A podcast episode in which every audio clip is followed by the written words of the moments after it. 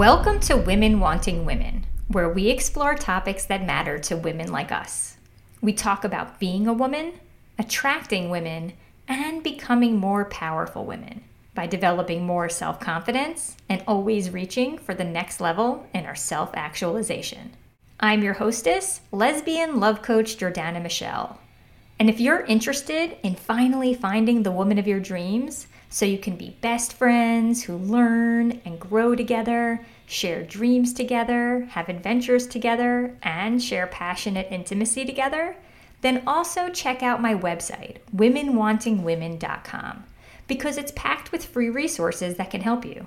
For example, there are free quizzes you can take, including one that will tell you what might be standing in your way of finding love and another that will tell you what qualities the woman of your dreams will find most attractive about you when you meet her. There are free video tutorials you can watch that explain why women do the things they do and how you can navigate the frustrating world of lesbian dating with confidence, even if you're feeling lonely and desperate. There are free guides you can download to learn the secrets of how to avoid rejection, heal from heartbreak, and find epic lesbian love and there's a free matchmaking survey you can fill out in case I already know the woman of your dreams. All of that is available now on womenwantingwomen.com. And if you want lesbian dating advice from me more often, follow me on Instagram at jordana.michelle. But before we go any further, let me tell you a story about the most socially awkward and embarrassing thing I ever did at a lesbian event. This was back in around 2011 or 2012 when I was still with Gwendolyn. Gwendolyn is my one ex who I'm still really close with. Close enough that we text each other pretty much every day. She's a surgeon, and back when this story happened, we weren't living in the same city because I was in New York and she was in residency in DC. So, most of the time, when I was going out for the evening in New York City back then, I was going out without her. And for some reason back then, almost any time I went out to a lesbian event, I would see this one person who I would think at first is Gwendolyn, but then I'd realize it's not her. Because they were the same height and had the same long red hair, which is really distinctive, and they had a similar enough face that this woman would catch my eye and I'd react as if it was my girlfriend. But then her features would come more into focus, and I'd realize it's not Gwendolyn at all. And I'd accidentally make this weird disapproving face, and then I'd realize I was being rude, and I'd run away as fast as I could. It happened on more evenings than I can count, including one time when I was out with my friend Jane. And since Jane knew Gwendolyn, I told her what was going on how I kept on nearly mistaking that woman over there for Gwendolyn and going in her direction and then making a face and running away. And when I told her that story, Jane said, I've met that woman before. She's a clown, like a professional clown. And I said, She is? And Jane said, Yeah, that's what she told me she does. Anyway, we moved on with our conversation, but that revelation about Gwendolyn's look-alike being a clown came back to me later that evening while I was falling asleep. And I had this awesome idea that for Gwendolyn's next birthday party, it would be really cool to hire that woman and have her show up dressed as Gwendolyn for the party, wearing surgical scrubs and a stethoscope. So that was my plan, and I was very excited to execute it.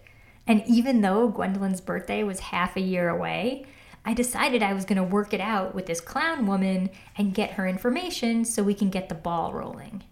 And so the next time I saw her, I walked over with a big, dumb smile on my face and I said, Hi, I heard you're a clown. And the woman just looked at me blankly and said, What do you mean? Which I wasn't expecting. So I said, Are you a professional clown? And she said, Why would you think that? And I can tell she wasn't messing with me.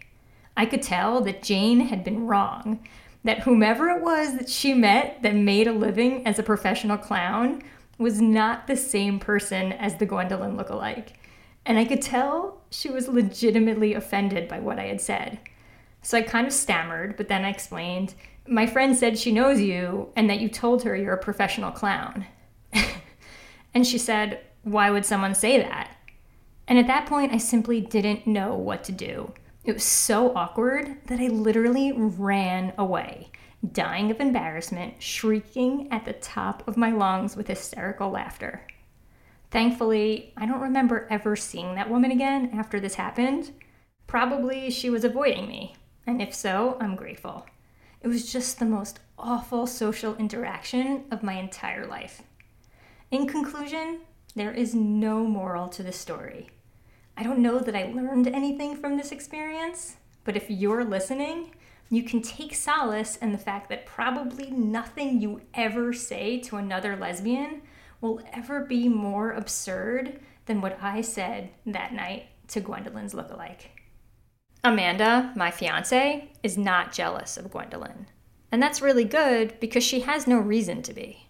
The only thing Gwendolyn and I share, other than some history, is a supportive, encouraging, caring friendship. And Amanda also has an ex like this.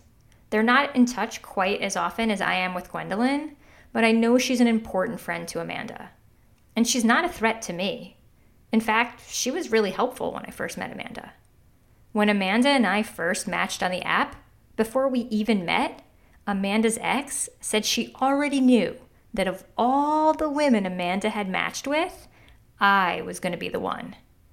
And using just my first name and the pictures from the app, she managed to figure out who I was, and she found links to my podcast and sent them to Amanda so she can listen to them before messaging me. And thanks to her, that really worked in my favor because Amanda said that hearing me speak on the podcast gave her a good feeling about me. And when she messaged me, she told me she had listened to some episodes and that she thought it was cool, which showed me that she was serious and worth taking seriously. And it also showed me she was confident enough to be vulnerable and open about the time she had already invested in getting to know me. Now, I'm sure we still would have ended up together, even if her ex hadn't been a part of the story. But Amanda's friendship with her has been only helpful, 0% harmful in terms of our relationship with each other. Gay people of all genders tend to be more likely to have a close relationship with an ex compared to straight people.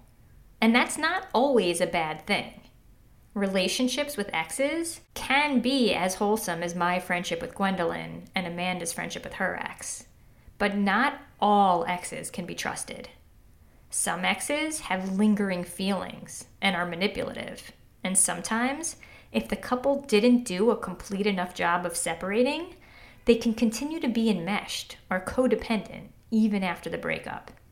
And if you're dating someone who has that kind of ex in her life, it's very likely going to be a toxic threat to your relationship. So, I made two videos about this for my YouTube channel. One of them talks about red flags you can look out for if the woman you love has an ex that she's still close with. And another one, an older video from 2019, that talks about how sometimes having an ex as a best friend can be like family and provide a solid source of comfort and support. I received lots of great comments in response to the videos. One person said, My partner let her ex spend the night whenever she wanted to, but wouldn't extend the same offer to me, probably because she wanted to make sure nobody else was spending the night in case the ex wanted to. Yikes, that's definitely a red flag. I'm sorry that happened to her, and I hope this woman was able to move on from that partner and find someone else to make her happy. Another comment said, I don't look at exes as friends because they betrayed me. And I understand why a person would feel this way, because once we feel we've been betrayed, it's very hard to trust that person again. But it is possible for a relationship to end without betrayal. Lots of relationships end without cheating or lying or mistreatment, and those breakups are still hard. It's very painful to be broken up with when we don't want a relationship to end. But someone merely leaving us doesn't make it a betrayal. Eventually, you move on. And in time, you find new love. And after a while, you stop feeling possessive or jealous over women you dated in the past, even if they were the ones to break up with you.